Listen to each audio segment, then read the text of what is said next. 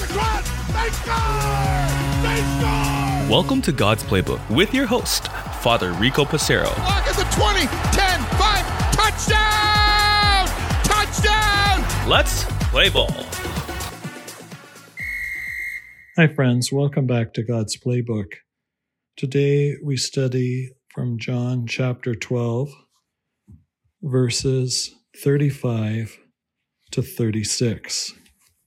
Jesus said to them, The light will be among you only a little while.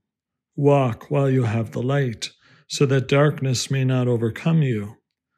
Whoever walks in the dark does not know where they are going. While you have the light, believe in the light, so that you may become children of the light. The Gospel of the Lord. Praise to you, Lord Jesus Christ. Jesus calls himself the light of the world.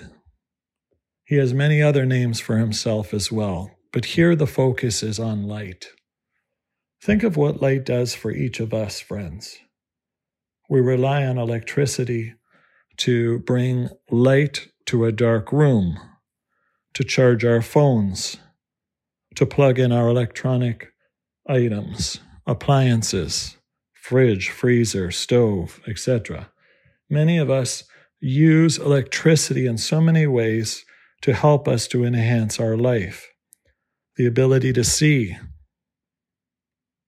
and to experience the world as we know it. When we think about natural light, the sun, and its great effects on our own health with vitamin D, we realize that when we go without the sun for a period of time, one's behavior may change, become more irritable. People often experience feelings of depression or they just are down in general.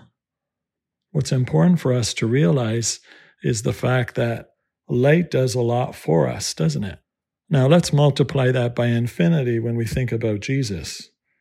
Jesus is the light of the world.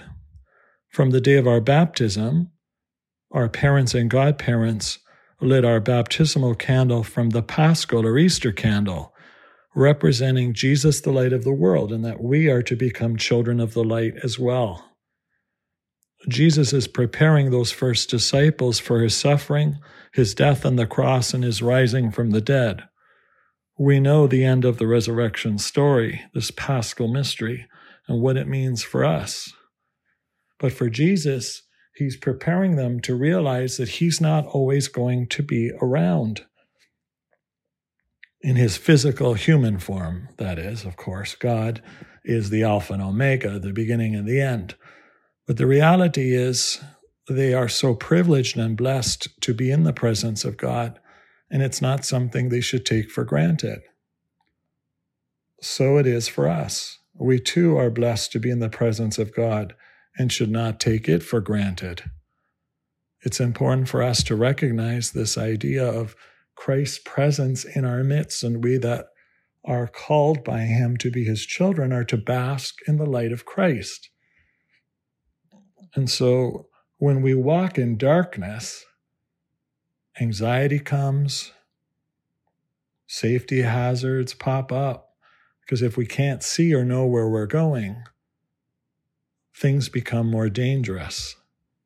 When we don't have a clear direction in our lives and we're walking in the dark, we are more susceptible to problems and problematic behaviors.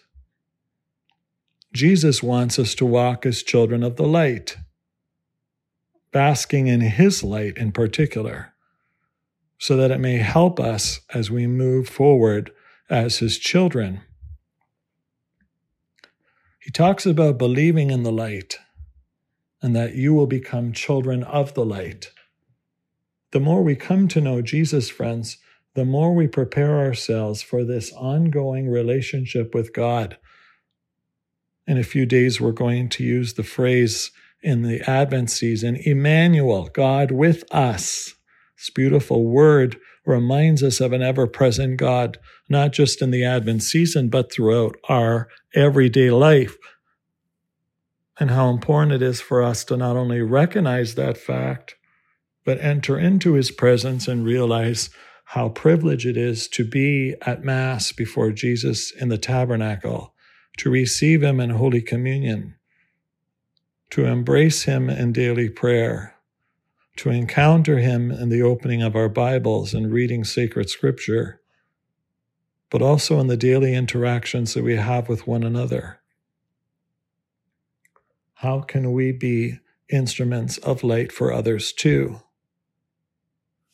When others see us, may they see joy. May they see us radiating the light of Christ for them, so they too may come to know and love God in a very beautiful and real way. May our responses to conflict draw light into situations so that the truth may come out, so that the voiceless become heard, that the powerful may become humbled and to allow the opportunity for true justice to reign. They continue to question Jesus and who he is and was.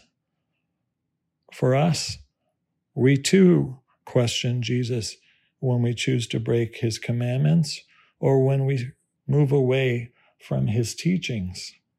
And yet, the light of Christ scatters darkness and sin overcomes confusion and temptation, and has the power to redeem. And so, with great joy, let us bask in the light of Christ.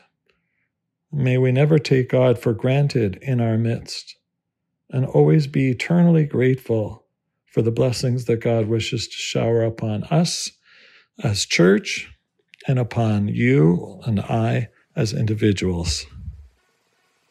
Jesus is the light of the world, and he's calling us to bask in his light.